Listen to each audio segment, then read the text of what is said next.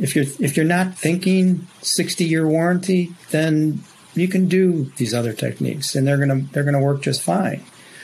But I'm not thinking that way. I'm thinking lifetime warranty. And so when you think lifetime warranty, your approach has got to be different.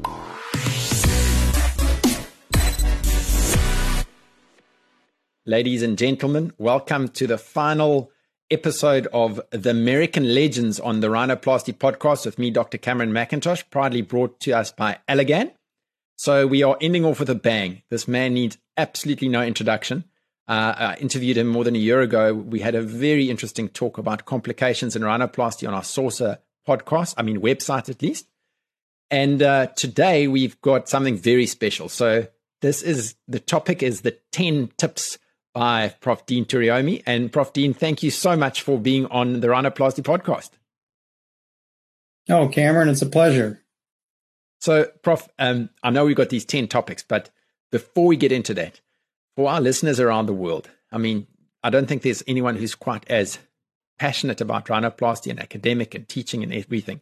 How did you end up where you're at now? If you can just give us a little bit of a background of what got you to where you are now. Well, uh, coming out of my training and my fellowship, as well as my residency, uh, everyone kept telling me rhinoplasty is by far the most complicated facial plastic procedure. Uh, it's very challenging, uh, a lot of variable anatomy from patient to patient. And I'm just a type of person who really enjoys a challenge. The more of a challenge it is, the the more I feel it's something that uh, I'd like to try to tackle. And so over the last 32 years, it's been a journey for me where I've tried to improve my skills, improve my techniques, improve my outcomes long term. And so it's been uh, it's been a learning experience. And what I like to do whenever I can is to teach what I've learned over the last 32 years to try to help other people improve their outcomes, improve their techniques, and, and get more confidence in performing rhinoplasty. But it really comes down to really critically looking looking at your outcomes and just trying your best to get better. Always trying to get better. Oh, the next 10 tips I think are going to help all of us. So, Prof, please go ahead with the first topic. And then what we'll be doing is, as we've covered a topic, I'll ask some questions and we can have a little discussion as we work our way through these uh, interesting topics. Okay, great. I'll go ahead and get started. These are my uh, disclosures. So we brief, briefly touched on this. The rhinoplasty operation is the most difficult facial plastic operation. The nose sits prominently right in the middle of the face. Anatomy is variable from patient to patient. The other thing is healing can vary based on skin thickness and structural variations between patients. But the other thing is the nose has a functional aspect, which is very important to the patient. And that's something that we have to always be cognizant of. So I always ask myself and I ask other people, and we have some interesting discussions on this. Is there a warranty on a rhinoplasty? Uh, what is the warranty? I mean, we have warranties on things that we buy. We have warranties on cars. We have warranties on other things. And many people undergo rhinoplasty, how long should the result last? Because this really dictates how you approach the surgery, what maybe what techniques you pick, how you approach your your your surgery. Should a patient expect to need another operation in a number of years because of deformity or functional issues? So I think as a rhinoplasty surgeon, we should strive to provide a long, lifelong aesthetic and functional outcome. That's just the way I feel about it. And that's always been my approach. Here's a patient who comes in and she has a relatively straightforward deformity, little dorsal hump, little bulbous tip. And this is the computer imaging we did just to slightly increase her projection. And I did a very basic operation on her, did a dorsal hump excision and cephalic trim, dome sutures, septal extension graft, and some alar rim grafts. And then here she is, two years post op, reasonable improvement. She's very happy with her outcome. And then here she is 14 years post op. Now she comes back every year for her one year follow up visit. And this is what I try to achieve with all the patients. Here's her lateral view, which has been fairly stable over the years. Here's her three quarter view. Here's her opposite lateral view, three quarter view, and the base view. Now, if I was to be critical, she has a little retraction of that right alar margin, which actually may have been there preoperatively. Uh, here's another patient with a dorsal hump, a hanging infratip, and here she is, 15. She she brings her daughter in for rhinoplasty, and she comes in. This is 15 years post-op. Her front view looks pretty good. Lateral view looks good. Held up well over time. Here's her three-quarter view. On base if we want to be critical, she's got a little medialization of that uh, lateral alar region, but no functional deficit. So, you know, maybe Cameron, we can talk a little bit about this, and before we move on to the next point. Yeah. So that this is interesting for me because if I look at those results, 15 years, it's brilliant. And yet now, technically, there's so many new things. And we're going to talk about that just now, the whole preservation side of things. And yet your result there is superb. So sometimes you've got to ask yourself, where do I get that little bit of improvement or not? It's, I don't know. I mean, that, that's a good result. So do you have to necessarily change things to get a better result? Because that's a great result you had there.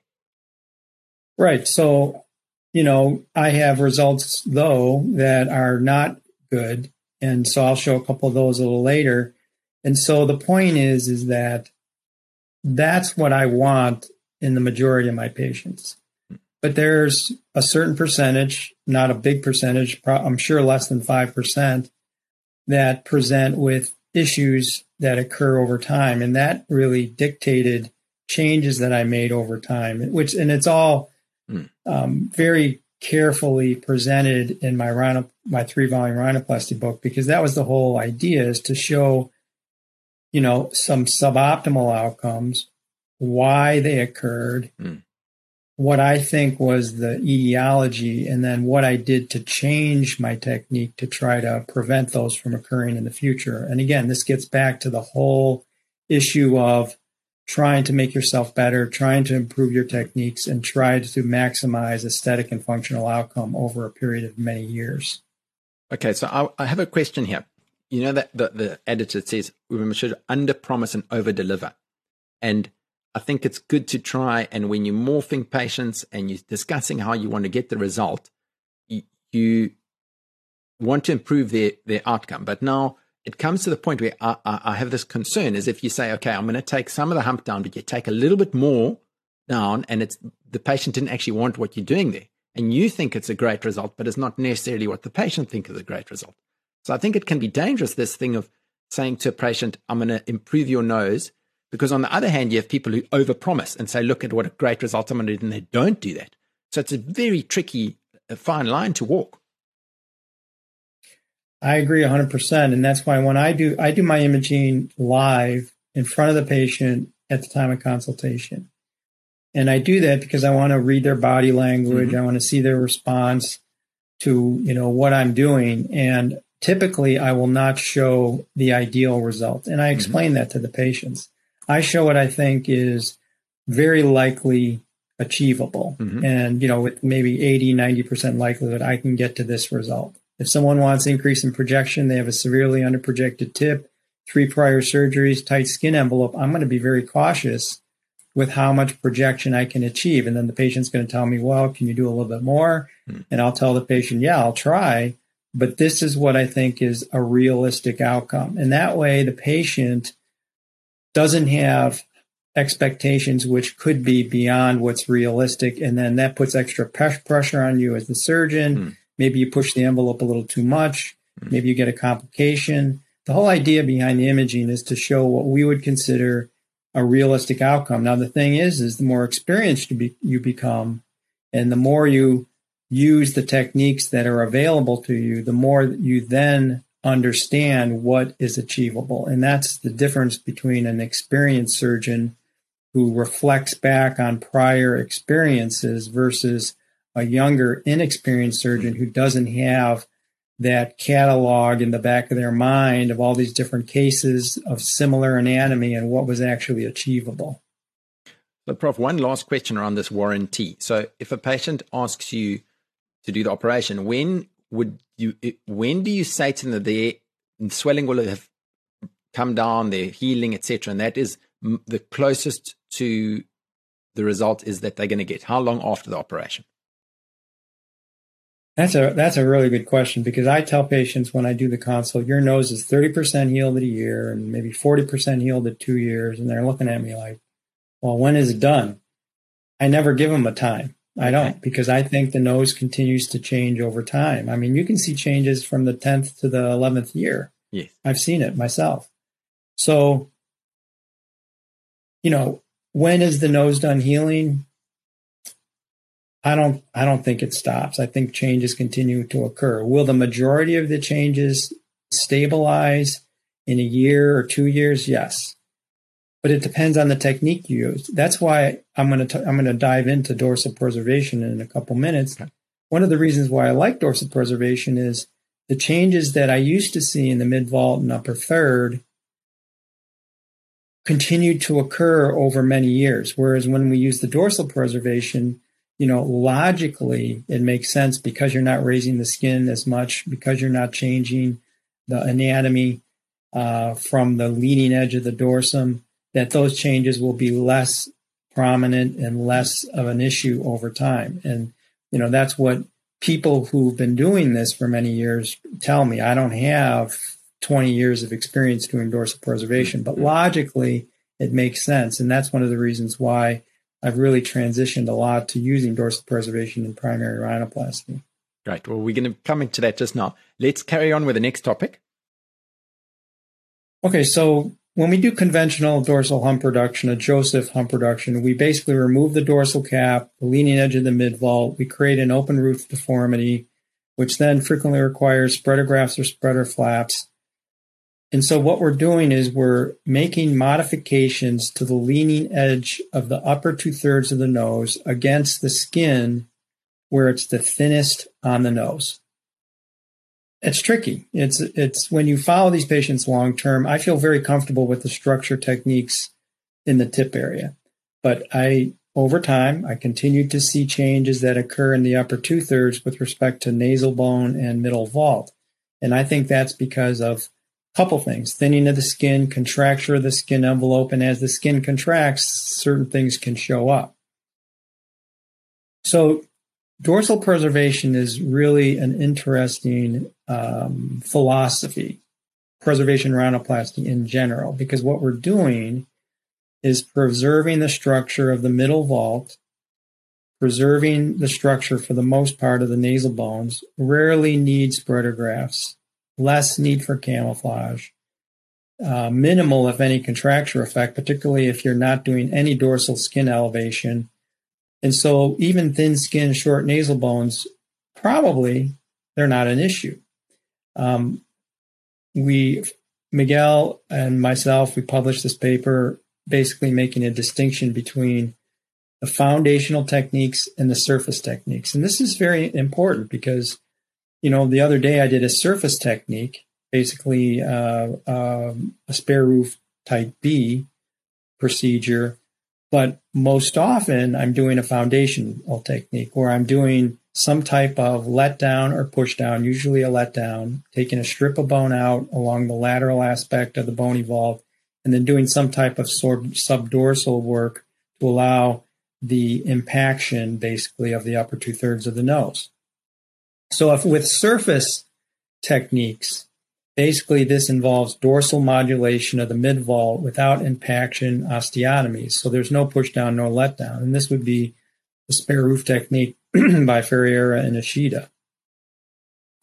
And then you have foundational techniques. And this involves dorsal impaction where you're actually impacting the dorsum and pushing it into mm-hmm. the midface. And this requires osteotomy. So usually a lateral transverse uh, you know, ethmoid bone cuts or, or radix bone cuts, and then allowing a push down or let down of the upper two thirds of the nose. So what I at this point, you know, because it's it's evolving as my rhinoplasty technique has evolved over 32 years. My approach to dorsal preservation, primary rhinoplasty, has evolved, and I use surface techniques I use a subdorsal Z flap, which was initially introduced by Milos Kovacevic, and then the Cottle technique or SPQR Finocchi. And so basically, for the bones, for the letdown, I use bilateral bone strips, transverse osteotomies, and an oblique green stick type of radix osteotomy. Mm-hmm. And we do use the piezotome for select cases. Sometimes we'll do some rhino sculpture. So what's nice about this is you can see how I'm able to just literally pull the hump flat. I mean, when you do that the first couple times, it's incredible because basically what you're doing is you're freeing up the whole hump, making a gap below, and then you're basically pulling it down and fixing it in a in a in a straight dorsal orientation. Here's a patient with a dorsal hump, small one, V-shaped dorsal hump, underprojected tip. When I look at this nose, her issue is not her hump in her upper two thirds. Her her ninety percent of her problem is her tip. Mm-hmm. Mm-hmm. So what I don't want to do is do something to the upper two thirds and create a problem there Whereas her biggest issue is the tip. I mean, if I fix her tip and then I have an issue in the upper two thirds, it doesn't make any sense to me. I mean, because her, her upper two thirds is not the issue. And that's why dorsal preservation makes so much sense to me is because it's a small hump. I can do a, a dorsal preservation technique, bring that hump down, and then spend most of my effort on the lower third where she has most of her issue. So what we did in this case is a subdorsal Z flap as Milos described. You can see she has cephalically oriented lateral crura, a very long intermediate crural segment. We do the subdorsal Z flap and we pull that posterior and caudal. These are some markings on base cadaver images from the Palhazi Daniel cadaver textbook. It's an excellent textbook. Uh, and this again is a modification of Milos's technique where we make these cuts. We make a subdorsal cut underneath the hump itself and then connect it to the radix osteotomy. Uh, and then we pull that down posteriorly and caudally, and then we can still harvest cartilage below it. Hmm. You can see we put in a septal extension graft in. At this point in my progression, I was using the Teston Chalker uh, radix saw and then uh, three millimeter osteotome for the lateral. And then here we release the lateral crura, put in lateral crura strut grafts, little onlay graft over the tip. And then here she is 10 months post op. You can see the tip is improved. Her hanging infratip lobules corrected. But on lateral view, we just simply removed the dorsal hump, raised her tip, and then gave her a nice little super tip break. Here's her three quarter view, and then here's the base view. When you look at the frontal view, she's just a teeny bit wider, but she was really narrow pre-op. So this is a is a good patient because she can afford to have a little bit of widening in that mid vault area, which actually in her improved her nasal airway. Now I do primary letdown, primarily letdown. Basically, that's a bone strip taken out, which allows us to remove all the blocking points, including Webster's triangle. And you can see what happens there is because you're taking these strips out, you're creating a gap. Mm-hmm. And then it's connected to the transverse and radix osteotomy. So now I can just push that hump down because there's a gap below. Here's a patient with a deviated nose, pretty significant deviation. In this type of patient, we would take the hump down, Joseph technique, and then we would either uh, put in significant spreader grafts to try to straighten her. And it, it, it's, it was difficult. Mm. This type of nose was difficult to straighten because you're just trying to basically, in many ways, straighten the septum by splinting. And sometimes that's not as effective as you'd like.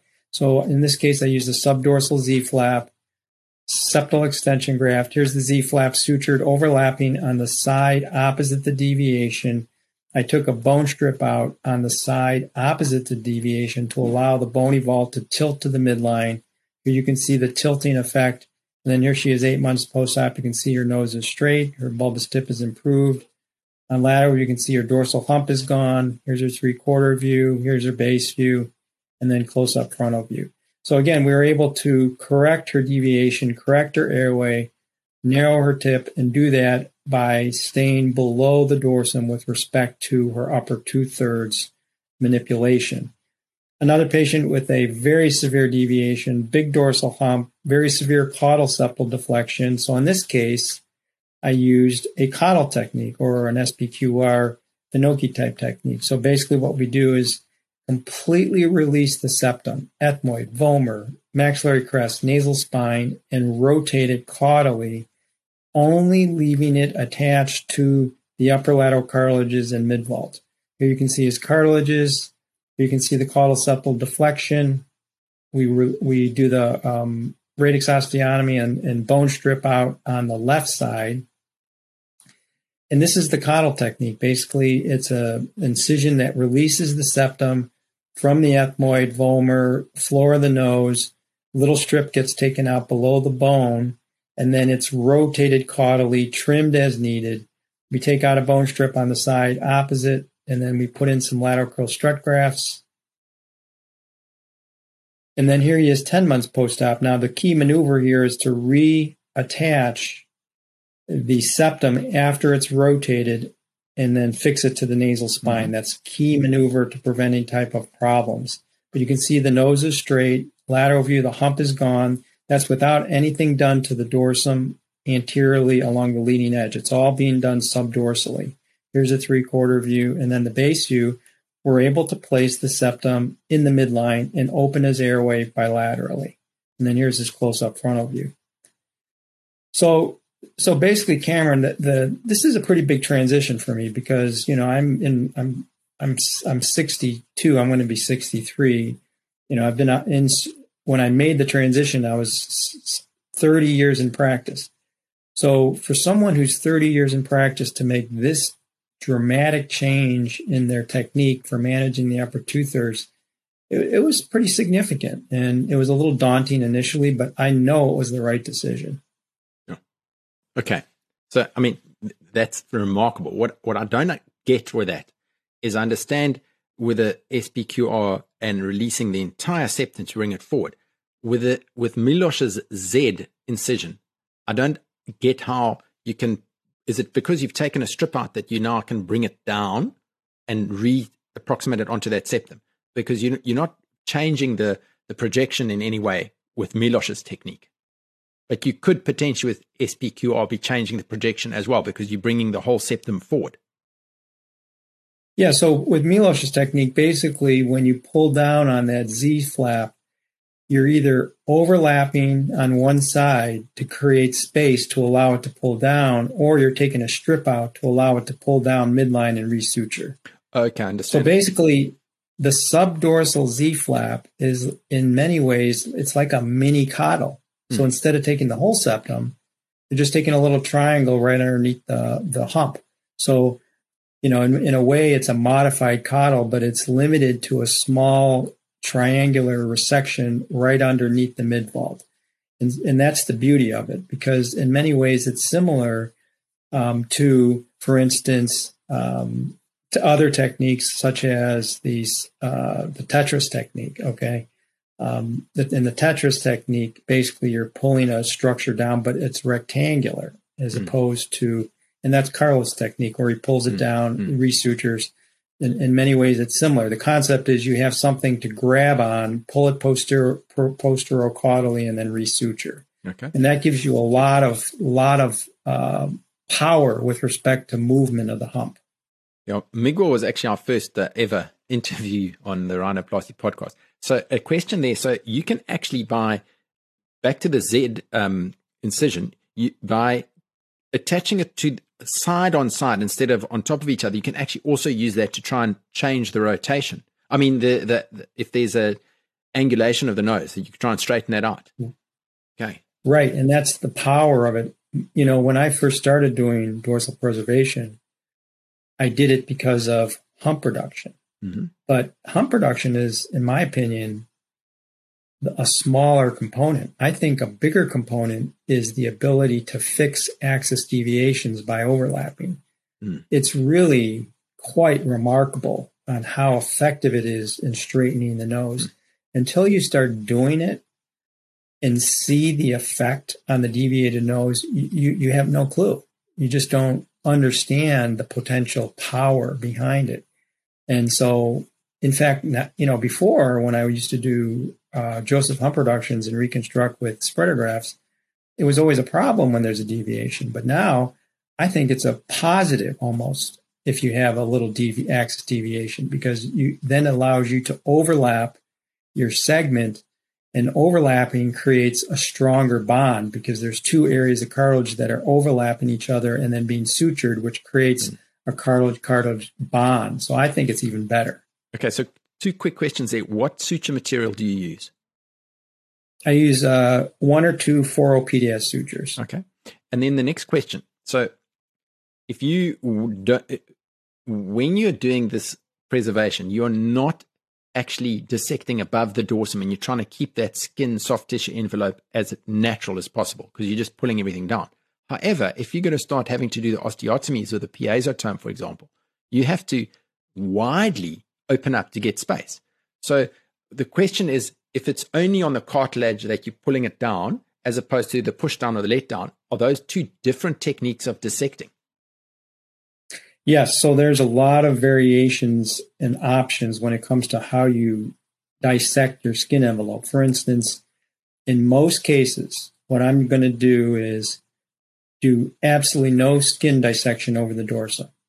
I'm going to do the radix osteotomy from below. So I'm going to push the angulate my two millimeter osteotome, make a green stick radix osteotomy. I'm going to do the transverse osteotomy through small stab incisions along the lateral wall of the nose. And then I'm going to do the bone strip removal through, through either a piriform aperture incision or you can do it through your open approach, the way Goksel do it, does it.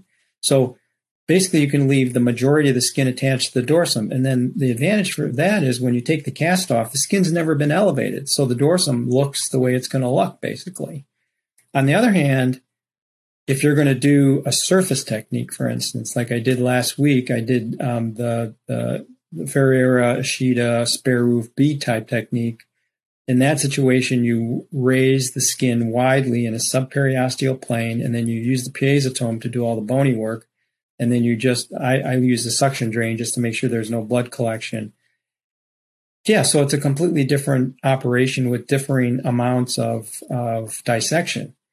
But the thing is, is it, there are so many options, and that's why it's I think it's it's difficult for the person who's learning because you know you look at the nose and you say, well, which technique, which dissection, subpericondylar, suprapericondylar. There's a lot of nuance, and that's where you know the whole all the teaching all the lecturing all the videos that people can see the better off they're going to be. Mm. and you know i i i think the options are numerous.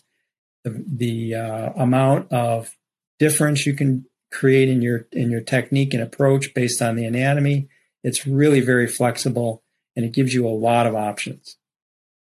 Okay prof one last question around this is for the listeners, where would you advise them the best way for them to be able to actually get videos to watch? Um, because it's it's good to hear, it's good to read. I mean, there's great articles that, that have been coming out, but actually to be because many listeners are around the world, they can't get necessarily get to congresses and watch live surgery. But what would be? Are you planning on putting a few videos together for us as well that we'd be able to buy and watch you operating? Yeah, so a couple things. One is I think you should get dorsal preservation or the preservation rhinoplasty book uh, edition three. I think it's an excellent book. I read it from cover to cover. Uh, there's no videos with it, but it's it's excellent. It's an excellent resource to to learn the basics and then understand preservation rhinoplasty.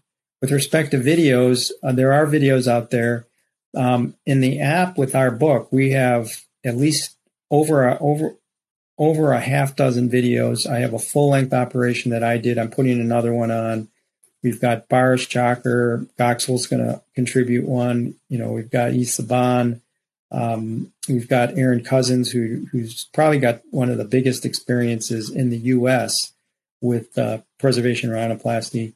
Um, and so there's a lot of material out there. You just, you just have nowhere to get it. And um, unfortunately, there's not a huge amount that's easily accessible right now. But if you're interested in the textbook, it, on my app with the textbook, there's a lot, Fantastic. a lot of presentations, a lot of videos. So it's it's really a good way to to teach yourself how to do this. Okay, awesome.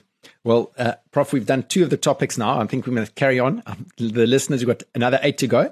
The next topic is going to be about uh, nasal tip contouring. If I'm, there we go. Yeah. So basically, in order for you to do surgery on the tip, you have to understand what your goal is. And then you have to also understand that the shadowing that strikes the nasal tip is what creates the shape. It's the shadowing. So we have to know what's normal. What we don't want is a pinch look. What we want is a balanced look, which looks natural, as you see in the image on your right. We did publish this paper on nasal tip contouring uh, in 1996 or 2006, excuse me. And uh, this is a paper which really talks about this concept of not necessarily narrowing the tip, but shifting the shadows around to creating a horizontal oriented light reflex, a little super tip shadow, superalar groove shadowing, but no shadow that distinctly isolates the tip lobule. That's what we don't want. When you look at what shadowing does, if you look at the image on your right, this is an image I picked off Pinterest. you can see what makeup artists do is they put these darker shadowing along the lateral wall of the upper two thirds of the nose to create uh, a fusiform type of contour with it narrowing at the mid portion and then slightly widening as you come to the base. And then there's a, a, a very bright arch that goes from lobule to lobule. Mm-hmm. What you don't want is the right image where the shadow comes down and it creates a shadowing between the tip lobule and alar lobule because that isolates the tip. If you isolate the tip, that creates a ball look, which is what is abnormal.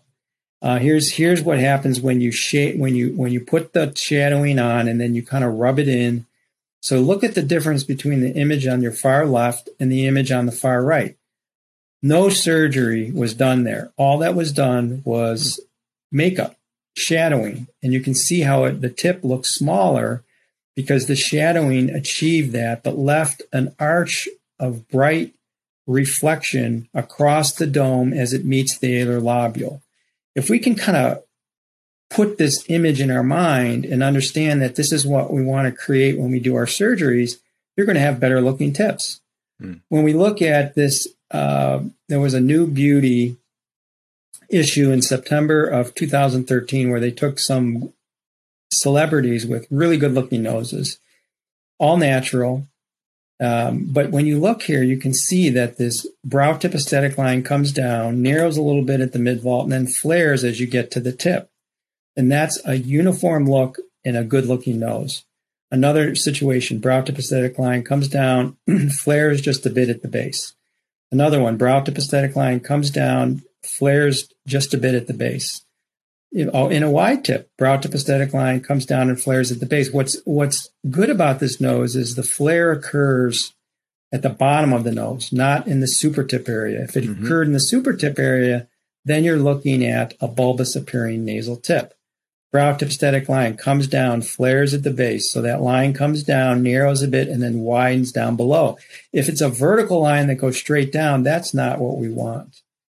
So let's just talk a little bit about this nasal contouring uh, concept. Yeah, I think that that is what sets apart somebody who's you can see has had a rhinoplasty and perhaps somebody who's starting to do rhinoplasty with someone who's done very well. I mean, I love looking at um, Baris's Instagram views. And I think to myself, how on earth does he get this? This is like on the table result. Um, and yeah, it's, I think that's the one thing. And then the other thing is, I've, I was always taken by Spencer and Rod when I visited them in Dallas to see how much time they spend on getting that, like the diamond tip and getting the, those light reflexes correct. Um, I think it's probably the most difficult thing in rhinoplasty is getting the tip correct. I would agree, but it's not, I think it's easier now than it was before. And the reason being is because we have a distinct goal. Before, I think people were just taking dome sutures or a tip graft and just pinching the tip and just making it narrower. Mm. Now we understand that it's not just narrowing, it's far beyond and more complex than narrowing. It's more of this shifting of shadows, getting rid of the supra alar or super tip fullness and then bringing volume and structure to the lower third as the tip itself transitions out to the alar lobule. And if we understand that, and there's a lot of different ways to get there, just depends on what you prefer. But as long as you understand what the end point is, that's so critical. So, mm-hmm. you know, and people who are beginners, if they're just narrowing the tip, they're they're missing the boat. It's far beyond that. It's not just narrowing. It's it's tilting the cartilage so the caudal margin comes up, bringing the cranial margin down. We can do that with suturing. We can put alar rim grafts in. You can do lateral strut grafts. And there's a lot of ways to get there. And that just depends on what you decide as the surgeon is your technique or your method to get to that endpoint. Hmm. One last question there, Prof. In terms of, we, we, we spoke now about angulating the lateral crura, but how often are you using some kind of alar rim graft? I use alar rim grafts in probably about five percent of cases, so it's not that frequent. And the reason is because I'm using the lateral strut grafts mm. as instead because I, I just prefer them. I think they're stronger. I think they do multiple things. And the other reason is I don't like to dissect the premarginal vestibular skin. I think the the skin that's caudal to the marginal incision, it's kind of like a it's a cushion. It allows you to keep an area of cushioning between any graft and and your alar margin. And I think if you have a cushion, it's going to be safer. It's going to be less likely to create deformity. Mm. But more importantly, you know, normal noses don't have cartilage there. And so if we put cartilage there, we're creating a situation where you could evert the nostril, you could see a fullness there, you can evert the hair follicles so the hair starts sticking out of the. nose. I mean, there's a lot of weird things that can happen, and unfortunately, I'm seeing more of that, and that's why my preference is to stay away from the caudal margin of the of the or the alar margin. Leave the premarginal vestibular skin alone because it's there's certain parts of the nose, in my opinion, that that we shouldn't violate or should minimally violate, and that's one of the areas that I believe we should try to leave it ta- uh, intact. Sure, that's interesting. Okay, let's let's get on to the fourth topic, Prof. Okay, so when I look at my long-term outcomes, really critically, hmm. patient you see on the right is a patient who's 20 years post-op. She had a dome suture with alar rim grafts what do you see? You see alar retraction. Now, when I was doing this, I did dome suture, alar trim, or dome sutures with cephalic trim. Um, actually, no alar rim graft. And so, what happened over many years is because of a lack of lateral compartment support, the alar margin just creeped up. You know, it doesn't happen in six months. You may see a little bit at, at a year, but these are things that you'll never see if you don't follow your patients. Mm. You know, so what's long term? I mean, I think long term is 10 plus years. Mm. I mean, I just think it's 10 plus years. Sure, if you're in practice for five, you don't have that kind of follow up. But I, I see a lot of patients who are beyond 15 years of follow up, and I look at them very carefully. I look at their pictures very carefully. I, I, I look at their airway very carefully because I always want to try to evaluate what the long term outcome was. Now, the thing is, is I noticed that because of this deficiency in the lateral compartment, I, I moved to a, to a technique which creates better and stronger lateral compartment support. Mm-hmm. So I started to use lateral post strut grafts in the 90s. This was initially um, introduced by Jack Gunter. And basically, in most patients, we're doing lateral strut grafts without repositioning, but it's a graft that provides you with tremendous lateral compartment support and really good support to your uh, nasal valve. Here's a patient with a dorsal hump, bulbous tip, a little bit of a bulbous tip on base You saw in her, she had pretty normal positioned lateral crura. So it's a relatively straightforward operation. I put in a lateral strut graft, dome suture, no rim graft, because I don't need a rim graft because she's she's got really good lateral compartment support. Um, in her, I did a Joseph Hump reduction with a spreader graft. Uh, you can see the lateral strut graft going in. We just dissect along the caudal margin of the lateral crus, and you can see where those grafts are located. They're sitting pretty pretty much right along the caudal aspect of the lateral crus. And then we put our dome sutures in, which swings the, the cephalic margin of the cartilage down and elevates the caudal margin.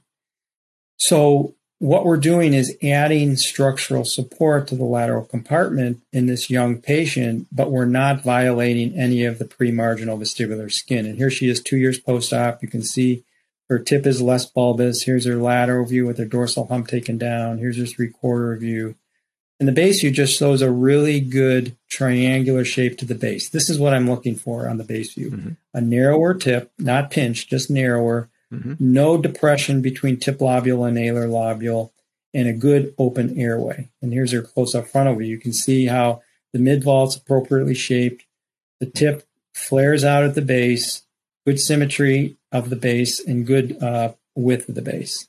And what we're again, what we're trying to achieve here is a brow tip aesthetic line that starts a little wider at the radix, narrows at the mid vault, and then flares out at the base where we have our good support between tip lobule and alar lobule. Another patient with a deviated nose, bulbous tip, dorsal hump. She has some weakness in her lateral compartment. So in her, we put in a uh, caudal septal extension graft, lateral crural strut graft. You can see she's uh, moderately cephalically positioned. Put in a septal extension graft, and then we put in our lateral crural strut grafts now, if you look at the tip on the right, this is the shape I'm looking for. Mm-hmm. It's basically a flat lateral crus, zero cephalic trim. No, nothing's removed. Mm-hmm. All the cartilage is there. Uh, a flat lateral crus. The caudal margin gets tilted up a little bit with the lateral crural strut graft. It's totally flat. And then just a little dome suture to bring the domes into position with that gentle little flare between the intermediate or middle medial crura. And that leaves her with a natural looking nasal tip that's less bulbous. Lateral view has adequate projection, a little bit of rotation. Here's her three quarter view. Base view again shows good transition from tip lobule to alar lobule. And frontal view shows good transition from tip lobule to alar lobule. Good preservation of her soft tissue triangle facets and just a natural looking tip. And so um, you know, here's a patient where we reposition because she has a lot of asymmetries in her cartilages. The picture on the right is her post-op picture.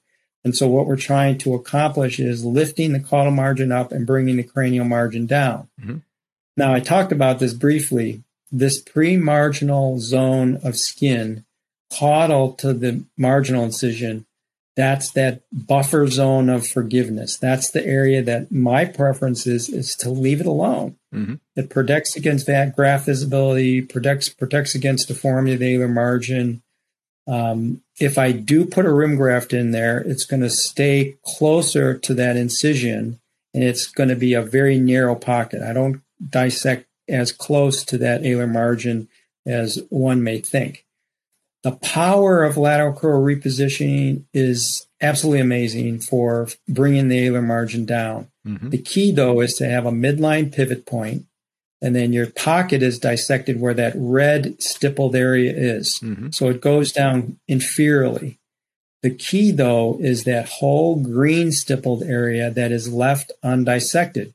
If you leave that area undissected, the the connection between the pivot point and your distal end of your lateral pocket, and then the graft that goes through that junction forces the alar lobule down, and that's why it's so powerful for alar retraction or a high arched ala in a primary patient. And that's again a reason why I like to leave that area undissected. When we make our pocket for the lateral crural reposition, it starts at the marginal incision laterally and goes caudally right down the superalar groove. So if you look here, that area is undissected. Mm-hmm. The angulation goes down towards the upper lip, totally undissected. And then here's a patient who we did a cephalically, uh, her had cephalic positioning, collapse on her base view. You can see her cartilage is going up at 19 and 20 degrees. So we reposition her with lateral crural strut grafts. And here she is eight years post-op with improved tip contour, lateral view with dorsal hump reduced, Here's her three quarter view. Base view, a little bit of asymmetry to her columella, but her airway's wide open. When she breathes in, she doesn't collapse anymore. And that's very important from a functional standpoint. And then the brow tip aesthetic line comes down, flares a little bit at the base. And that's what we're trying to achieve. So let's just talk about this a bit, Cameron. Okay, that's great. Um, I have a question. around Wolfgang Gubisch, who, who published about the turn under and the turn over, turn in flaps. What is your opinion on that? Because sometimes if you if you're doing an open technique and you've put spreaders in, you've put a septal extension graft, you might not have enough cartilage to do lateral crural strut grafts. What do you think about the turn under and turn in? Because one of the things that can dramatically do is change the shape of the lateral crura. No, I think it's a, a, good technique. I use it occasionally. Um, I use it particularly in patients who have very high vertical height. So the vertical height of the cartilage is very large, and they have kind of a rounder cartilage. And when I mm-hmm. do um, flip that underneath, it tends to flatten it. But what I've found in at least the patients that I use the technique, they tend to, particularly if they're cephalically malpositioned, and then you do that technique, you'll still see a little fullness going up cranially towards the medial canthus because the cartilages are, it's difficult to get them to completely flatten. And so the other issue is, is when you do the turn under flap, you are in a way shortening the vertical height of the lateral crura. Mm-hmm. So the question is, is what happens to that nose if it over 15, 20 mm-hmm. years? Does the alar margin come up a little bit? I mean, we don't know. I mean, I don't know. And, and I don't know if a lot of people who use that a lot have had enough follow up to know that. So, you know, I think it's a good technique. I use it occasionally. But again, if I really want to flatten the lateral crus and I really want to get the shape I'm looking for, which is a flat lateral crus, completely flat, the caudal margin sitting up, the cephalic margin sitting down without losing lateral compartment support or compromising nasal mm-hmm. function, my preference is the lateral crural strut graft. And again,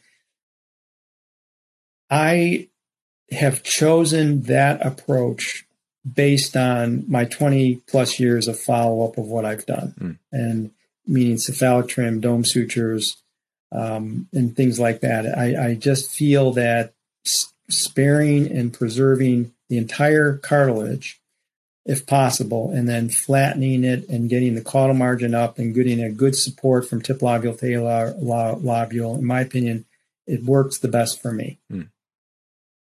Yeah, I, I, think if if you look at it with a toolbox, right at the top of the toolbox, lateral crural strut grafts, I mean, those are essential. I think. Um, yeah, there's there's not really much more to ask around that. It's it's it's been shown and it, it works. And is if you combine them, you're doing so many things because you're strengthening the lateral sidewall, you're repositioning them, you you're changing the shape of the tip, you're bringing that more natural look of what the tip's going to look like. It's it's yeah, it's essential to to use that and know how to use it when you operate. Right. When you say know how to use it, that's important because one of the things I've seen and heard is patients will or surgeons will use lateral strut grafts and then they'll text me or email me and they say, Dean, you know, I did this case, I lateral strut grafts, and that you can see the lateral crura and the lateral strut grafts in the nasal vestibule. It's blocking the airway. The reason is because the lateral strut grafts need to be curved or flat, curved, slightly concave facing medial. If you don't do that, then the lateral strut grafts can invert into the airway and create mm-hmm. blockage. So there are technical issues that are very important. And when I see a failure because of use of the lateral strut grafts, invariably that's the reason why. And the other thing is, I understand that surgeons, when they do tip work, they want to do what's the easiest, and and I'm I'm 100% behind that. um, I, I I support that, but the thing is, is if I'm operating on a 16 year old or a 20 year old, and I I need a 60 year warranty, hmm. I'm thinking structure. I'm not thinking just cephalic trim and dome suture. I'm thinking structure. If you're if you're not thinking 60 year warranty, then you can do these other techniques and they're gonna they're gonna work just fine. But I'm not thinking that way. I'm thinking lifetime warranty. And so when you think lifetime warranty, your approach has got to be different. And that's just my opinion 32 years in the practice. And it's based on a lot of different techniques observed over a long period of time, seeing the medial, the lateral wall move medially, blocking the airway, and being very frustrated and having a frustrated patient. I don't want to do that anymore. I want to have a really good, stable airway, long term outcome aesthetically and functionally. When I say long term, I mean lifelong. Right. Okay, good. let's let's get on to the fifth topic on the stages of healing. So this is a quickie. So I believe there's three different stages of healing. I believe there's an immediate postoperative swelling stage. This lasts maybe three months or maybe one to three months. And basically, what you'll see is a gradual reduction of the swelling. Thinner skin, it's going to go down quickly in a month, maybe. Thicker skin, it's going to be maybe three months. But it's a gradual downward trend of a lot of uh, reduction of swelling. But then you have an intermediate stage. And here in this stage, you see fluctuations based on overheating, salt intake, alcohol intake, and inflammation. I'm going to talk about inflammation at the very end. Um, all these things contribute to swelling during this intermediate stage, which I think goes from three months to nine months to a year.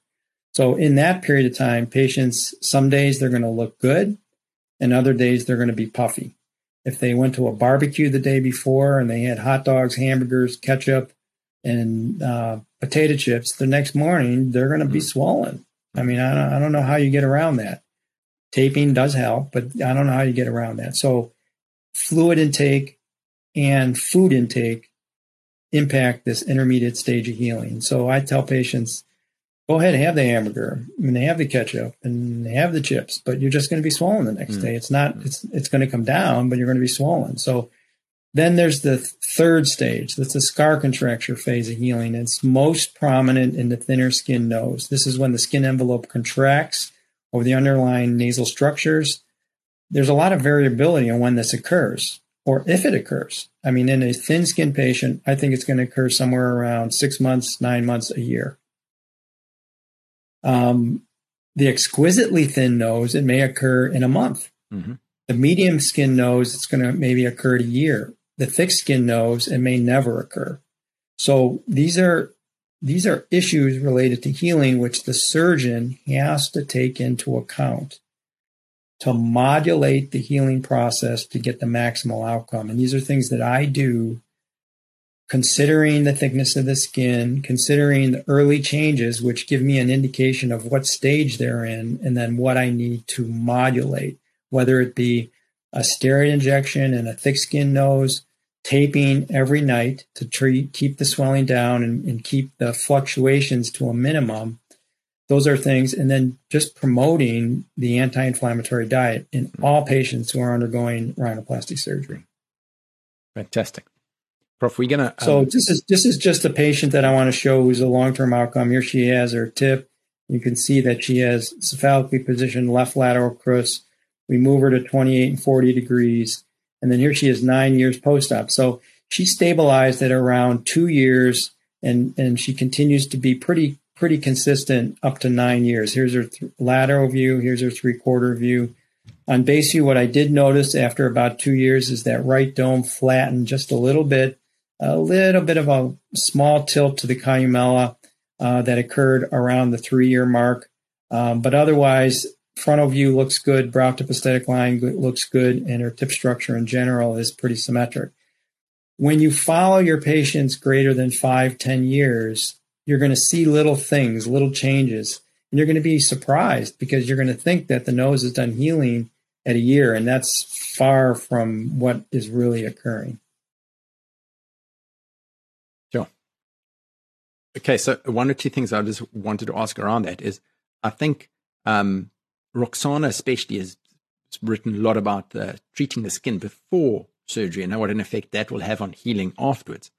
Um, I think at the same time, often we, I remember one of the old plastic surgeons in South Africa, Prof. Solomon, used to always say to me that you, you must be very gentle with, with when you're working. Don't just go in there and rip apart and work because it's going to have an effect. And I think your actual technique can also have a big effect on a patient's outcome. How you treat them beforehand, how you're actually going to do the operation, how gently you are with the tissues. Um, and then obviously it's the patients, as you were saying, the, how they get, and we're going to chat about that a little bit later about their diet, etc., etc. Um, so I'm not quite sure what I'm trying to ask there, but I, but I think it's a it's a it's a complex thing with what he, how healing affects. And it, it's coming back to the point where you said earlier that after a year, only 30% of the healing's taken place in the patient's nose. Yeah, I mean, it is complex, and that's why you know it's kind of confusing to the patients if they go to the internet and the internet says that the nose is done healing at a year, and I try to explain to them, you know, that's not the case. I mean, when you actually follow your noses, you're going to see changes, significant changes beyond a year. Hmm. And again, it depends on the technique you use and the amount uh, and the skin thickness. But as long as the patient is made aware pre-op and then the surgeon's aware of these potential changes, then I think these things can be handled, modulated, and controlled to some extent. And that's really the important thing is what you're what you're shooting for and how you're going to get there based on what if it's pre-op, like you mentioned with uh, you know Roxana using Retin-A, or post-op taping, steroids, things like that to control um, the healing post-op. Okay, this is good. Okay, well, Prof, thanks so much. Now we can carry on with it. And topic number six. All right. So this is something that is really somewhat uh, disturbing. I, I, just think it's very disturbing because I, I see, a, you know, my practice is is more secondary than primary. So I see a lot of patients who've had multiple prior surgeries, and there's just an alarmingly high incidence of nasal obstruction after rhinoplasty. Mm-hmm. You know, loss of lateral wall support, narrowing of the nasal airway, nasal valve uh, stenosis, progression of uh, deterioration of the nasal function over a period of years. you know, I think what's happening is, to some extent, I think surgeons are getting so focused on the aesthetics, they're maybe neglecting the functional mm-hmm. component. And this is, it's a problem. I mean, if you're going to do rhinoplasty, you have to, in my opinion, respect the function to the same extent as the aesthetics, maybe even more. Because think about yourself. Think about if you normally have no difficulty breathing through your nose, and then you get an upper respiratory tract infection, and you're laying in bed, and your nose is stuffed, and you can't breathe. Hmm. Just think about how unpleasant that is. And just think about how a patient who had good breathing underwent rhinoplasty and then has difficulty breathing after surgery. Just think how that could impact the quality of their life. I think as rhinoplasty surgeons, we need to really be empath- empathize to this, these patients and understand the impact on their life. I mean, I, I see patients who they've had surgery, their nose looks pretty good, but they can't breathe and they're miserable and they're wearing trying to wear breathe right strips, but the tape is causing uh, you know their skin to break down. They're putting these things in their nose, which causes irritation. The consequences of compromised nasal function after rhinoplasty are huge. They're absolutely huge. And I would say of all the secondaries that come to me, probably well over 70% have an airway issue. That's mm. that's huge. Mm. And and it's really not necessary. So people ask people must say, well, why do you use lateral crural strut grafts? Well, because I don't want to have my patients have that problem. Mm. Because I want that little extra lateral compartment support so they don't have a problem years down the line. Because I understand how uncomfortable that could be. And so if we're going to do rhinoplasty, you, you, you need to be looking at the airway. You need to be considering the consequences of your maneuvers.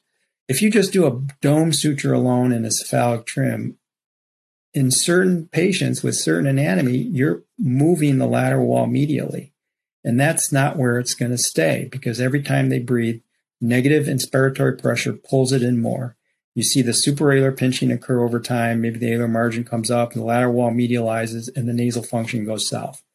It's just, it's inevitable in a lot of situations. So what you need to do is do things to prevent that from occurring. Uh, maybe just don't do cephalic trim, support the lateral wall. Um, don't do reductive techniques in the tip area, but use a PROM, patient reported outcome measure, a nose questionnaire, use, use Sam Most's uh, SCHNOS, um, whatever it takes, but do this, have the patients do it pre-op have them do it post op. This allows you to evaluate how the patient's nasal function is post op. You can have them do it on an iPad. This is critical because if you don't do this and you're not looking in the airway, you're not asking the patient how's their breathing, you, you don't see, or maybe you're ignoring the fact that they can't breathe because their nose looks great.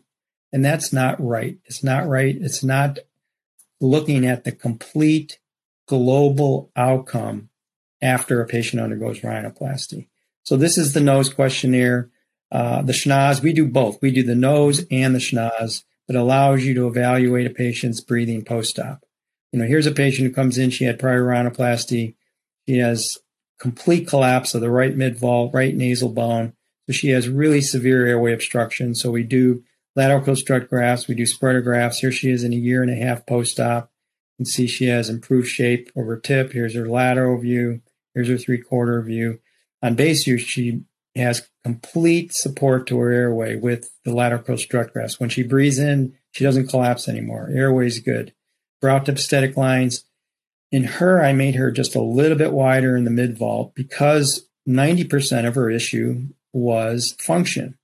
Um, when I have a patient who comes in and their complaint is, you know, more than 60% function, I am taking a little extra effort to make sure the airway is maximized. Mm because this is a patient who, if I'm going to give them a lifetime warranty, their airway has to be good for the rest of their life. And that's not easy to accomplish.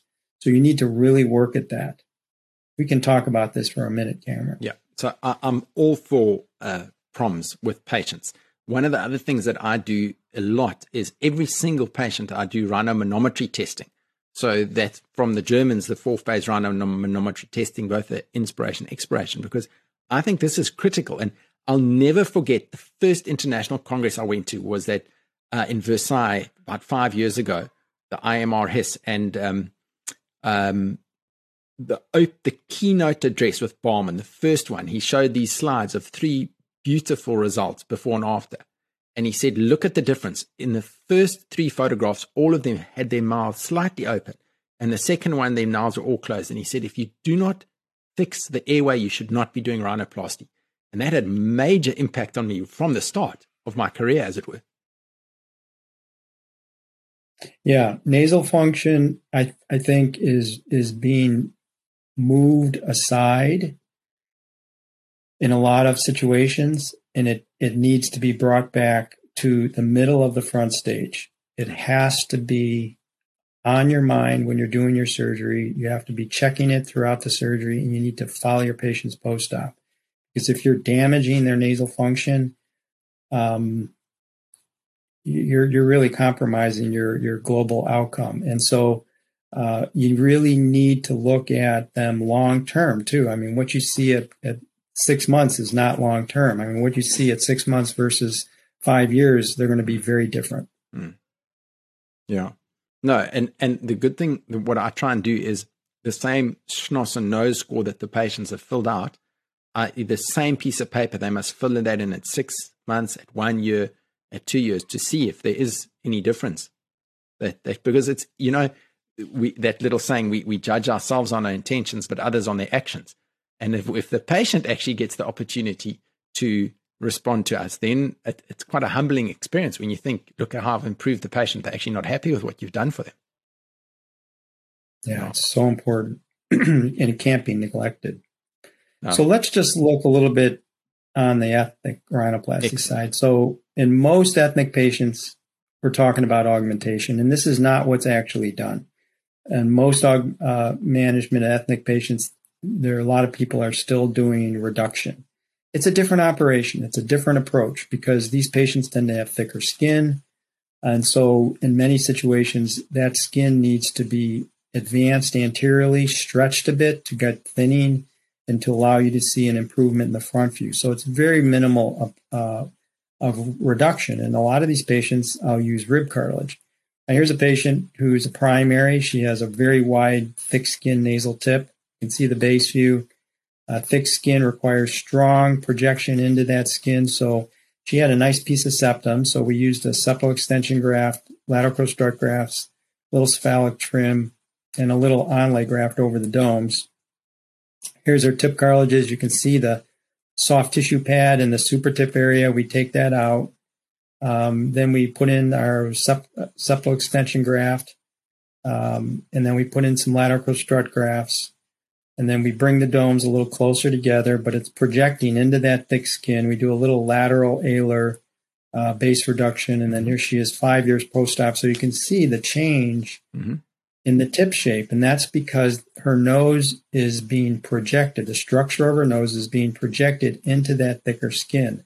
On lateral view, you can see the nose is actually bigger post-op, but it's balanced. That's the thing. You can make a nose bigger, but it has to be balanced. Mm-hmm. Um, so what I do on these thicker skin noses is I compromise a bit on the lateral view aesthetics to make sure the frontal view looks good. I'll repeat that. I compromise a little bit on the aesthetics of the profile to maximize the frontal view. What you don't want to do is make reduce the lateral view and then get a compromise in mm. your frontal view appearance because obviously with this selfie age and people looking into computer screens you need to have the front view look its best and the way you do that is you project structure into the thick skin to stretch it and create shape here you can see on front of you, you can see how that mm. thickness of that skin uh, has been stretched to create a better shape and a better contour. Another patient with very short nose, very thick skin, a lot of nostril show in front of you, very, very difficult Asian nose. So in her, we use a, a big piece of rib cartilage because she has very small septum. You can see her lateral crura are very, very weak. This is just a short video that just shows how I use shield grafts. Um, we haven't abandoned the use of shield grafts. I use lateral crural grafts to support the cranial margin. I use the shield grafts primarily in uh, Asian patients and black patients, and this is done to stretch that thick skin envelope and create contour. Um, those are off at about a 30 degree angle uh, off the back of that shield graft. We suture some shield uh, soft tissue over the shield graft. That creates a little more camouflage of that graft so it doesn't show up over time. And then we do use articulated rim grafts in this group of patients. They have a very huge premarginal skin uh, uh, expanse, which allows you to make a pocket there and not completely dissect that mm-hmm. entire mm-hmm. uh, vestibular, prevestibular skin area. And then I drop the rim graft into that pocket with the back blunt end of a 6-0 Monocryl suture. I pull it in on both sides get it pulled all the way down to the base of that pocket, and then we put it uh, in place, and then we pull the skin envelope over the top. Now it's very tight, but that skin envelope is being stretched by the shield graft. You can see I'm just tying these knots mm. externally, and those will be clipped on the seventh postoperative day. Now, it is a tight closure, but I, I want to stretch the skin. I want to stretch her skin envelope to create shape. She has um, a dorsal graft to complement the increase in projection. Uh, we fix that in place with a, in her, I used a, a trans uh, cutaneous uh, 0.26 threaded Kirschner wire. That's through a small stab incision that'll come out on the seventh day. Maybe a little bitty scar there, but usually not visible. A little composite graft in both marginal incisions. You can see the K wire up on top there. Uh, here's the nose at the end, and then here she is three years post-op. You can see the improvement in her dorsal aesthetic lines. I mean, they're much better because her bridge has been elevated. She has a much narrower, more defined nasal tip. On lateral, you can see the, how much mm-hmm. bigger that nose is, but that's stretching the skin envelope, which is very thick and amorphous, and gives her actual shape. Here's a three-quarter view, and then here's the base view, showing good uh, contour and uh, you can see how the base is narrower simply by projecting. All we did was project, and by projecting, the base of the nose gets narrower. And then close up frontal view shows the distinct brow lines on frontal view. Now we do in some patients use premaxillary grafts. This is mm-hmm. something that isn't been hasn't been discussed a lot. Uh, I think it's very good in the patient where you want to do plus three greater than three millimeters of increase in projection. This patient had an implant that extruded through her nasal tip. She has a very severe deficiency in her maxilla. So in this situation, we dissect between the medial crura down to the nasal spine, and we create a, a, a premaxillary graft. And this graft is going to sit right on the groove of the nasal spine and gets integrated with a caudal septal uh, extension graft, which goes right in the notch, gets set into position, and then we suture it down, and then we can advance the base anteriorly to open the nasolabial angle, and that creates a, a much improved columella upper lip junction. And the contour of the upper lip is better.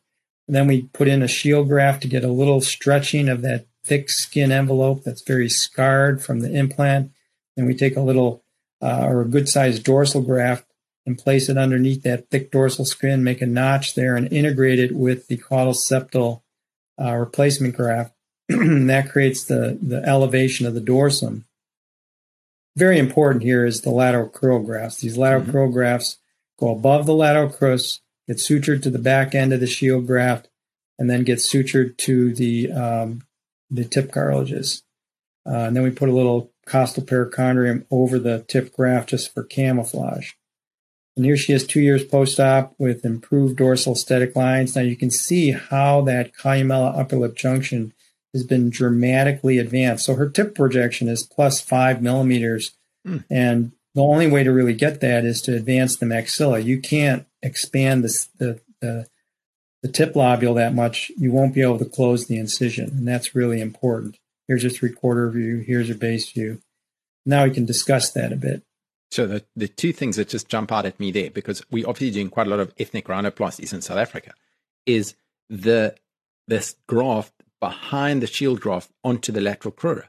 Because what frustrates me so much is if it's almost it, that's going to give this beautiful shape to the tip. Because if you don't have that, you kind of almost sometimes end up with like a ball shape of the tip.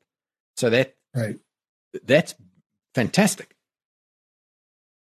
Yeah. So again, the concept is thick skin, ethnic nose, project into the thick skin to stretch it to create shape. Don't reduce. We want to project into it, and that requires structure. And so that's why a lot of the Asian, the black patients will use, um, you know, rib cartilage. So another question there in terms of um, the maxillary pre-maxillary graft, does that not irritate the patient at all when they, they can't feel it? Yeah. So so it depends on the anatomy. I have the patients, I look at their smile. I tell them that the upper lip's going to be stiff for about, you know, three, four months or so. Mm-hmm. Um, and then I tell them, I can do this and I can increase your projection this amount, meaning greater than three millimeters, but I have to put this stabilization foundational graft underneath your base of your nose. And then if they say I'm fine with that, I, sh- I what I do is I take a Q-tip our Contip applicator, I put it right here and push down on the spine and have them smile. And I tell them that's what it's going to feel like. And okay. most patients who we need to get a lot of projection, they say, I'm fine with it. If the patient says, no, I don't want that, I don't want to change my smile, then we just don't do it. We use a different technique and then we just don't get as much projection. Yeah. I mean, we can chat about this ethnic rhinoplasty until the birds come home to roost. Yeah. But let's let, let's let's move on and talk about revision rhinoplasty because I mean this is your bread and butter is the revisions. Yeah, so basically what I see a lot of when I do revision surgery on patients who have been operated elsewhere is I see a lot of situations where multiple grafts have been inserted and, and basically placed on top of the existing structure.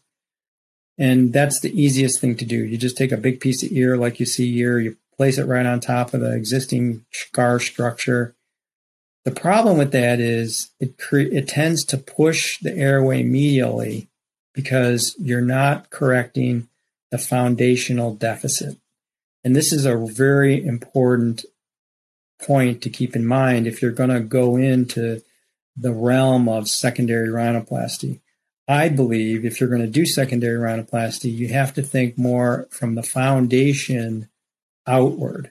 You have to think about what is the underlying structure, how can we fix it, make it stable, and then expand the skin envelope and open the airway. Those two things, expand the envelope and open the airway is very important.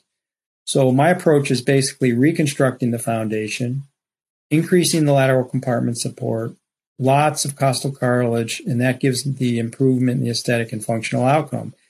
I mean, it's more complicated. Granted, using rib cartilage is there's a learning curve associated with it, but if you're going to do secondary, you need material, And I see a lot of patients who come to me and both ears are gone and the patient can't breathe and they've had stacked cartilage, multiple layers of ear cartilage. They do better. They look better when the cast comes off. Every month goes by, the lateral wall moves medially. I know this. Because for the first five years of my practice, I used ear cartilage. I mm. put in alar band grafts made of ear cartilage or lateral crural grafts made of ear cartilage. And I watch those patients heal. The lateral wall moves medially and then they have problems. And then I bring them back and then I have to do a rib cartilage graft. So that was what I did early in the career. And if it failed, then I have to do the rib. So what I do now is I just go right to the rib. Unless they have septum, I go right to the rib. I use the rib, I create the foundation. Then if they need a revision because of uh, asymmetry of the nostril, one margin's up, one margin's down, they have a little warping of a piece of cartilage, the revision is relatively minor. In fact, in probably 60 to 70% of cases, I can do it endonasally. I don't, but then I don't have to then do another rib or do a rib.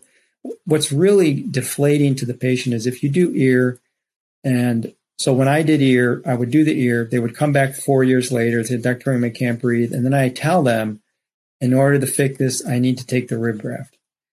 And they're devastated because now they have a bigger operation than they did in their initial operation. So what I try to tell patients is my approach is completely different. Now what I do is I say, okay, I'm going to use the rib. I'm going to create the foundation to your nose. You may, uh, you know, 10% of cases, you may need to have a little tweak. I explain that to the patients, but the tweak is relatively minor and the structure, the underlying basic structure is there and it's much easier for the patient for them because the recovery is a piece of cake compared to their initial surgery. And usually the airway is good. If the airway is not, I can tweak the grafts a little bit, maybe trim them, and then that can correct their problem. So the approach is very different than in most situations or most other surgeons because most other surgeons are doing ear and then and then and then seeing what happens. And in my situation, I'm not doing that. I'm going to the rib. I'm doing the foundational repair and then and then if there's an issue we do a minor revision so here's a patient she has airway issues her nose is collapsing particularly on the left her cartilages are cephalically oriented and very deformed she's got some alar retraction so we put in some lateral crural strut grafts made of costal cartilage move her to 40 and 36 degrees that's what she looks like after at the end of the procedure on the left and that's her nose with harsh shadowing on the right so you can see what we've done to change the appearance of the tip.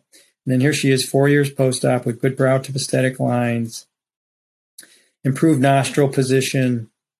Here's a three-quarter view, and here's her base view. Airways wide open, no collapse, no airway issues, and then close-up frontal view. Uh, this is a, uh, we all know this gentleman. It's a friend of mine. It's uh, Dr. Nassif, and he said it's okay to show his pictures, but um, he had a really big problem. He had a basal cell cancer removed on his left side of his nose.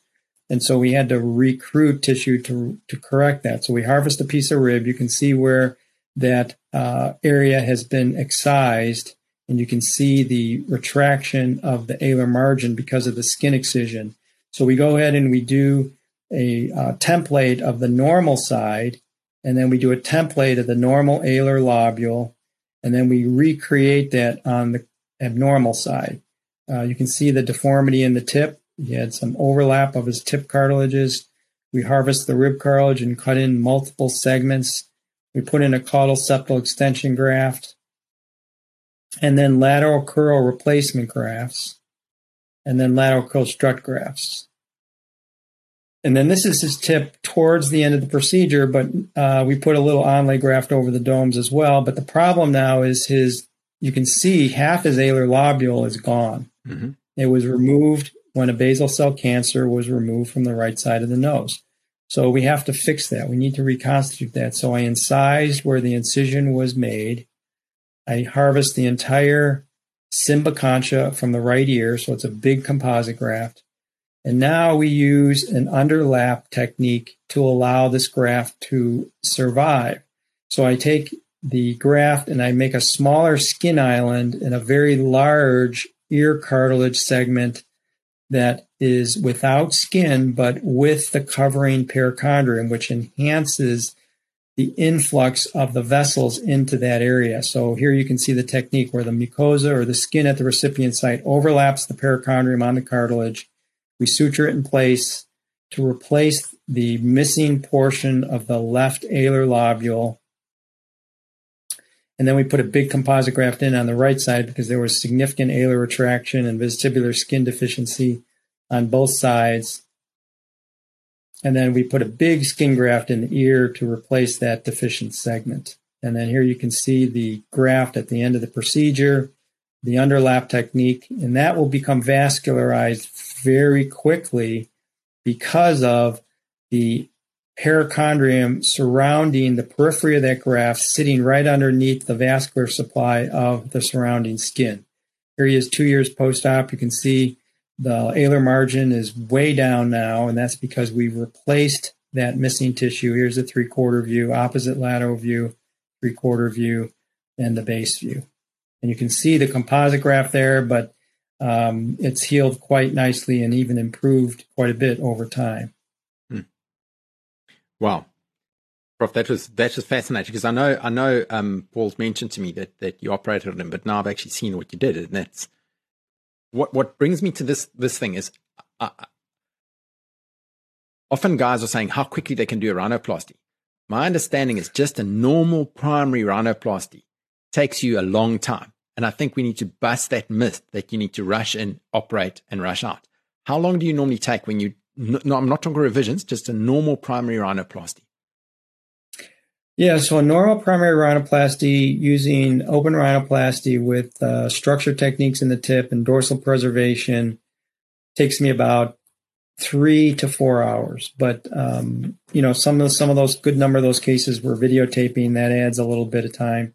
Uh, but most of the time, we are talking about three to four hours. Um, the patients um, that we do the primaries on, I spend a lot of time with the tip reconstruction. And mm that's just because I want the tip to be really good. The dorsal preservation stuff, uh, as time goes by, I get more efficient, quicker at it.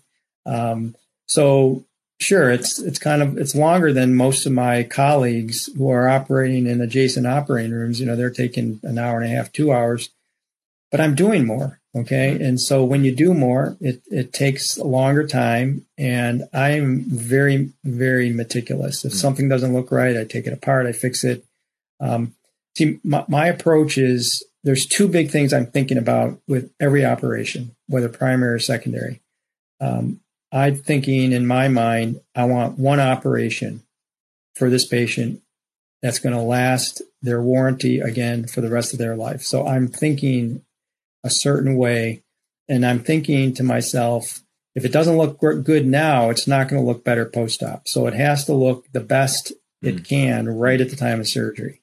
So that may mean tweaking little things, adding little grafts here and there uh, throughout the operation. So when you think you're done, I'm frequently not done because I have to do a little bit more. And so that's what adds to the surgery. And the other thing is if I do a base reduction, it takes me 30, 30 40 minutes. Mm. Um, if I do a composite graft, it adds about 30 to 40 minutes. Mm. So all these little things add to the length mm. of the procedure.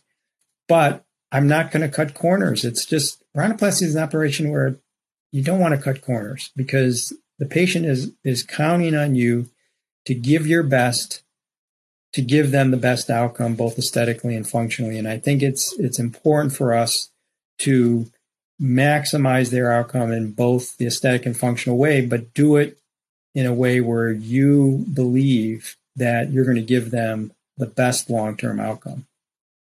That's absolutely true. I think, as, as, slightly digressing here in terms of how long you're taking in surgery, can I ask when you're consulting patients, how long do you also take in a consultation with a patient? Uh, that depends on if it's a primary or secondary. Uh, most primaries we take about 30 minutes. Um, you know, when you took about when we talk about the imaging and all that, that adds time to the consult. Um, a lot of the patients I'm seeing nowadays, we do a virtual, and then they come for their surgery and they do a consult a couple days before, so they're getting two consult uh, sessions. Mm-hmm. Um, in the secondaries, if particularly if it's complex, we're talking longer, you know, 45 minutes, maybe even a little bit longer. Um, but again, a lot of the patients are seeing me and hearing everything twice. And then the fellow comes in and goes over uh, everything. So the fellow spends another 30, 40 minutes with them. And then my office manager spends another 20 minutes with them. So all, all out with the imaging, seeing me, seeing, uh, getting all the pre and post op information and the meeting with the nurse, you're talking about an hour plus for primaries and maybe an hour and a half for for for secondaries.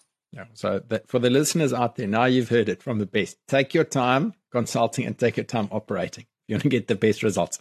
Prof, we've got last two topics to go.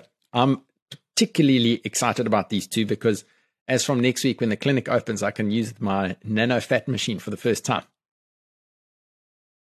Yeah. So uh, you know, some I, when I talk about rhinoplasty, it's sometimes difficult for me to not talk a little bit about this because it really has changed my practice in a lot of ways. Because um, when we do rhinoplasty, particularly in secondaries, frequently we'll have situations where we we really stress the skin, or the skin has already been stressed or compromised from multiple prior surgeries, and that creates uh, a conflict because we're trying to project, we're trying to get the tip out, but yet we have tension, and tension is always bad. Um, or just the skin itself is damaged to the point where it's vascularly compromised. So that's why I, in many of these secondaries, even in some primaries, will use MISTA, which is microfat infused soft tissue augmentation. So what we're doing is I am taking a microfat or nanofat injecting it into a soft tissue carrier, which is either temporalis fascia or costal perichondrium, and I'm laying it over the dorsum and or tip. And what that does is directly deliver the fat and the stem cells to the tissues. And I think this is really important in a lot of these patients. Um, there's a lot out there on the effect and the benefit of nanofat and the stem cells in fat. Uh, Tonnard has one of the classic articles. Uh, in some patients, we will inject the fat into the tissues in a staged fashion. So we'll bring them in, harvest the fat, inject the nano fat into the tissues to help improve the vascular supply, and then bring them back uh, over a period of time based on how their tissues are, and then do their reconstruction. now you just have to be careful because when you're injecting the same way as if you're injecting a filler, you don't want to compromise the blood supply by by by compressing the vascularity. So you have to inject deep, and then you have to be cognizant. As soon as when you inject, you have to look at the tissues, see how they're reacting. Mm-hmm.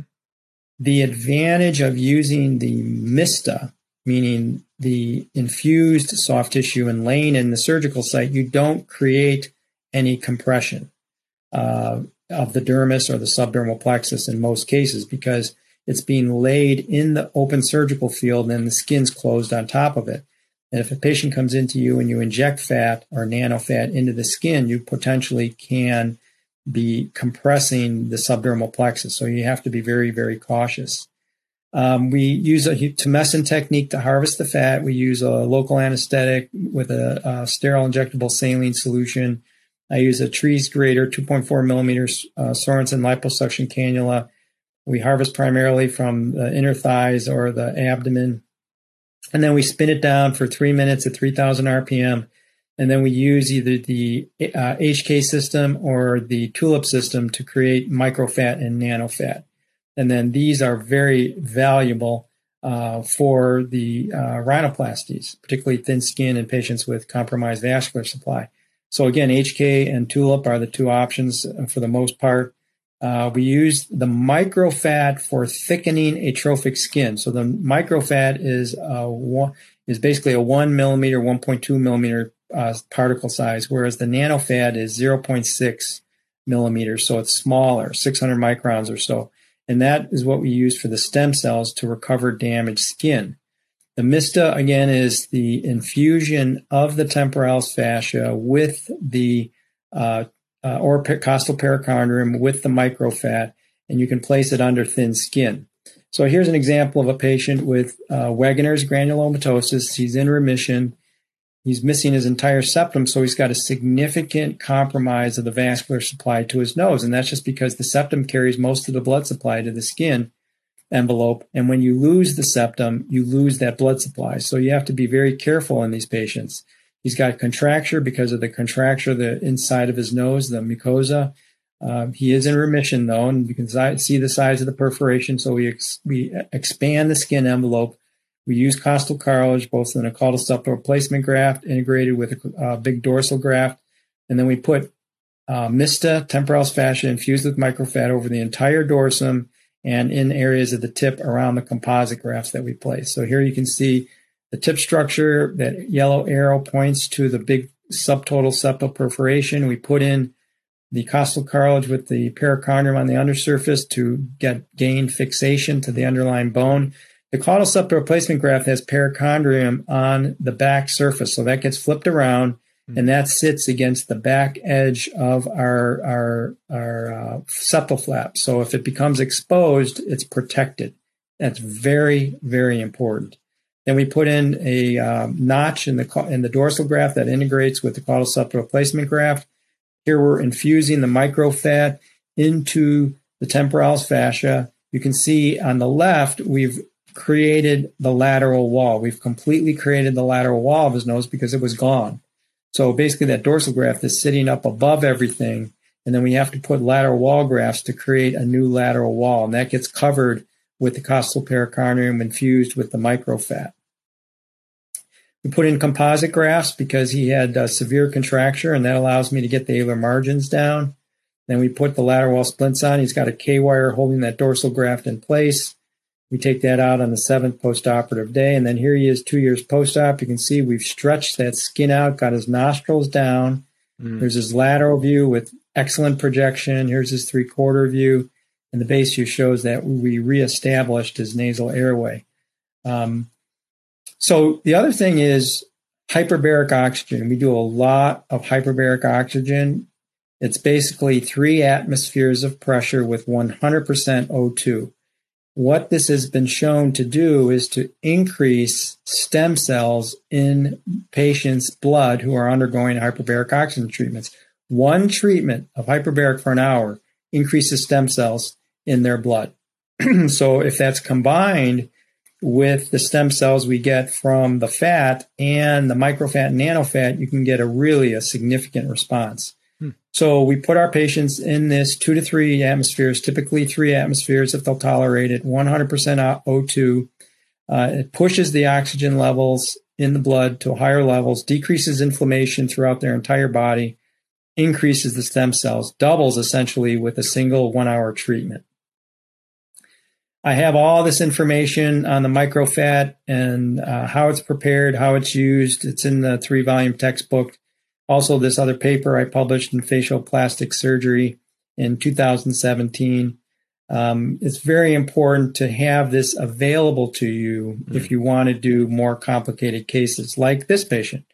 This patient, multiple prior surgeries, had an infection, pus extruded through the tip area, total loss of all the cartilage in his tip with no very little tip projection. Very, very difficult case. So in this case, we use a caudal septal extension graft with a dorsal graft with lateral crural replacement grafts and a big, huge composite graft to replace the columella. So here you see a rib graft with the native perichondrium attached. And again, this is very important. The native perichondrium is important to maximize the survival of the costal cartilage and also to minimize the chance of infection. Here you can see the tip uh, scar. I mean, that's a very severe contracted scar in the nasal tip. So we open the nose, you can see the contracture of the tip cartilages. Again, we leave that perichondrium on the posterior surface of that that goes against the posterior aspect of his septal reconstruction. Mm-hmm. That will enhance the uh, the vascularization of that graft. Um, in this case, we put it caudally because it's going to sit right under the composite graft. And he had no cartilages, so we used costal perichondrium for the lateral crural replacement grafts. And then we put the lateral crural strut grafts in. and we harvest the entire left conchal bowl, including the root of the helix. Put a big full thickness skin graft in there. So now I need to make a composite graft that's shaped like a bat, and it's actually going to replace the, the most of the columella as well as provide the lining to the nasal vestibule because you know everything's contracted. The va- nasal vestibular skin is contracted, so there's a huge greater than one centimeter gap in your closure. There's there's a huge gap. So I place this composite graft using the underlapping technique. It underlaps the skin all the way around, mm-hmm. and that's important because we want the blood supply to come into the perichondrium. He, all, he already has compromised blood supply because mm-hmm. of his infection. And now we're putting a graft of this size into the compromised vascular recipient site. That's a tall order in this patient. So we underlap that area underneath the skin of the recipient site and the vestibular mucosa intranasally. Uh, then we inject the nanofat all the way around this defect, all the way around the composite graft and underneath the scar. I want to push the scar out, expand it just to the point where it's going to blanch just a little bit, not too much, because you don't want to obviously compromise the mm. blood supply. And then we put irrigation catheters in to prevent infection. But you can see the size of that composite graft. It's basically replacing probably 70% of the columella. Here he comes in. This is on the seventh day when we take the cast off and take the irrigation catheter out. If you look at the right picture, you can see the composite graft's already blue. Okay, so if it was dead, it'd already be black. It's not mm-hmm. black, it's blue. It's got some blood supply in it. If I prick it with a needle, it's bleeding. That's at seven days post op. And here he is uh, post op, not quite a year yet, but you can see the tip scar has been corrected. One surgery in this patient. This tip projection has increased dramatically. Here's his three quarter view. On his base, you can see where the composite graft has replaced the majority of his columella. The scar in the tip on the right side is looks like it's completely gone, and his airway is open on both sides. And then here's his close up frontal. You can see the scar that was really contracted pre-op is, is basically corrected. So we can discuss uh, briefly here. I don't know how much discussion is looking at that result. Yo, that's very brave, eh? So, Prof, in his case, did you use hyperbaric oxygen as well?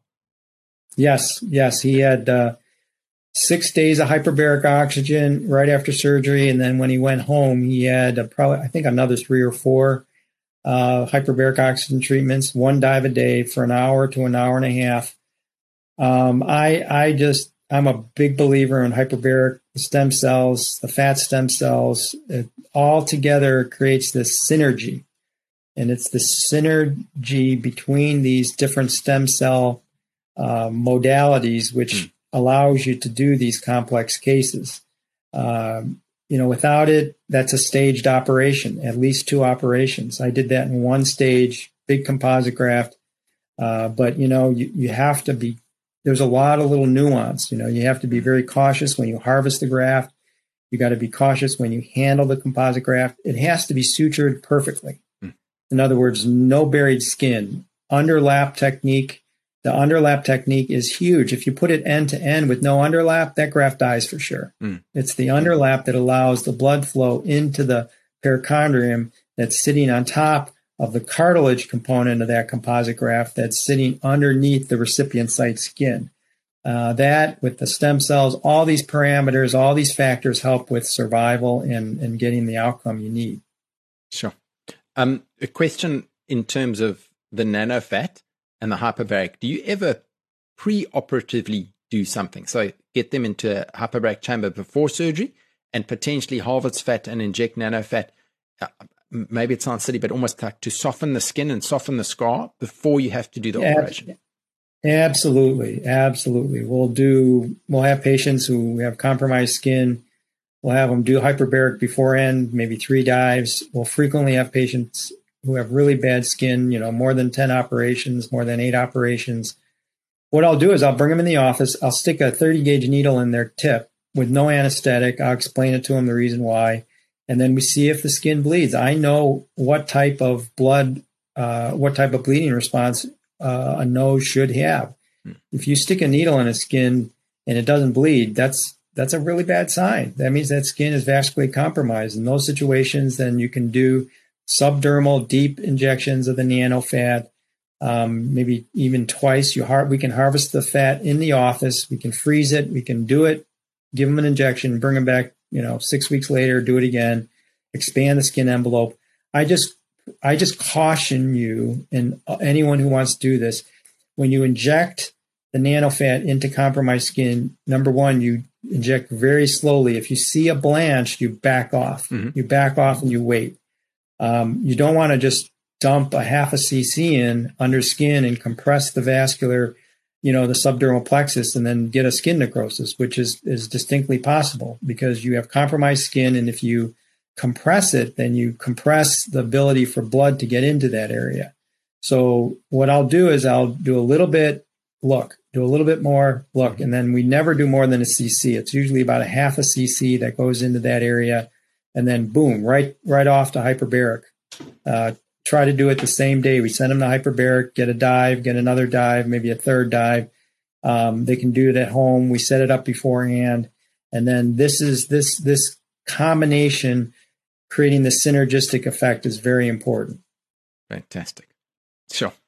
Okay, Prof. Last topic for the day. Very interesting topic. I, um, I know you've published a book on this as well.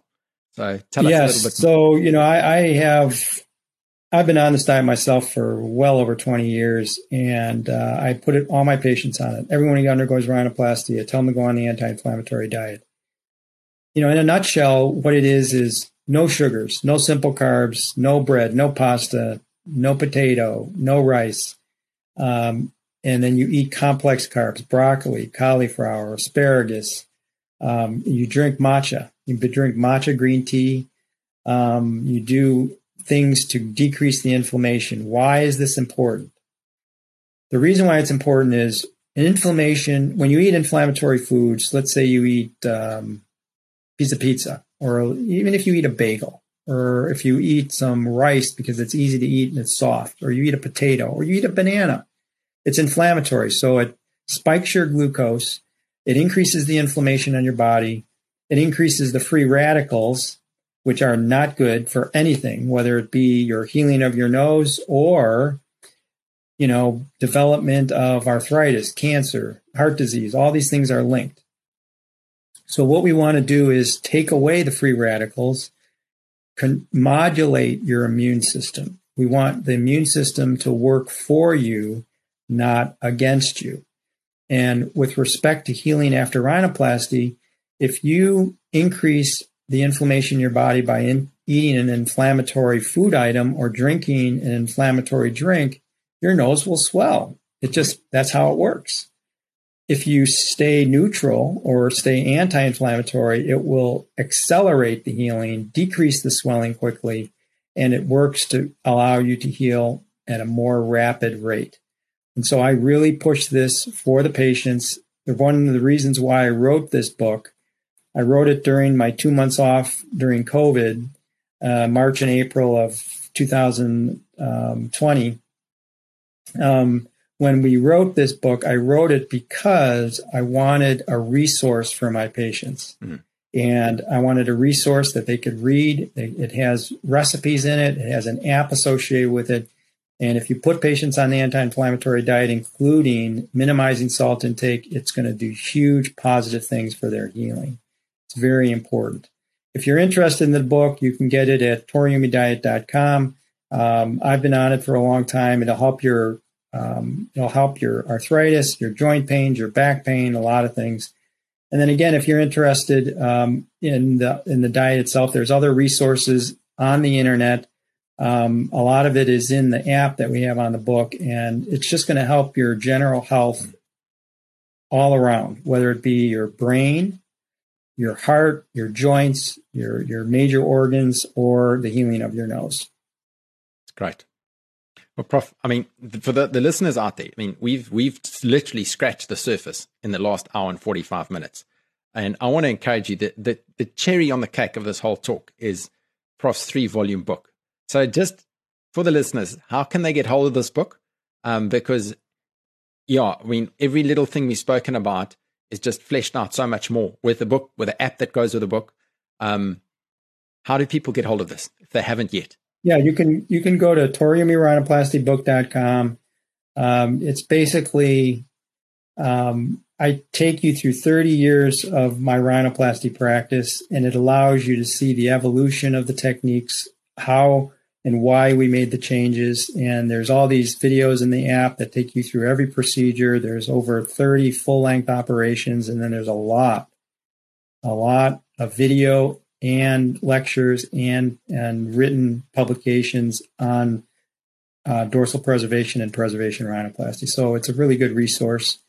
Um, you know, by for me, um, getting back to this rhinoplasty warranty, you know, my thought is one and done. I mean, that's my thought going into a case. That's my thought finishing the case. I mean, it's just, yeah, I think you have to have this just for the benefit of your patients. They they deserve this type of approach.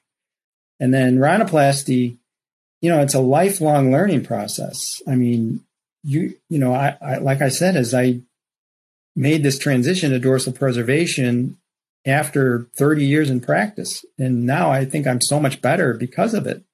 So part of this was because I looked at my post op follow ups. I didn't dwell on my good outcomes. I really studied the suboptimal ones. And by doing that, it led me in the direction that I am and where I am today. And it's so important if you want to really, really maximize your outcomes and give the best uh, long term aesthetic and functional outcome for your patients. And uh, thank you for your attention. Ah, Prof, well, on behalf of people from all over the world, I mean, there are more than 60 countries uh, who have listened on the podcast. We've had more than 11,000 downloads. Um, you are a true gentleman. Prof, thank you for how you teach. Thank you for your passion for rhinoplasty. And thank you for how you have not only under your scalpel helped people, but how you've helped surgeons from all over the world. So, yeah, thank you very, very much for your time this afternoon. Cameron, thanks a lot for putting the series together. It's a testament to your commitment to education, and it's benefited a lot of people, including me, going through that period of time learning dorsal preservation. So, thanks to you as well. Uh, I applaud your efforts.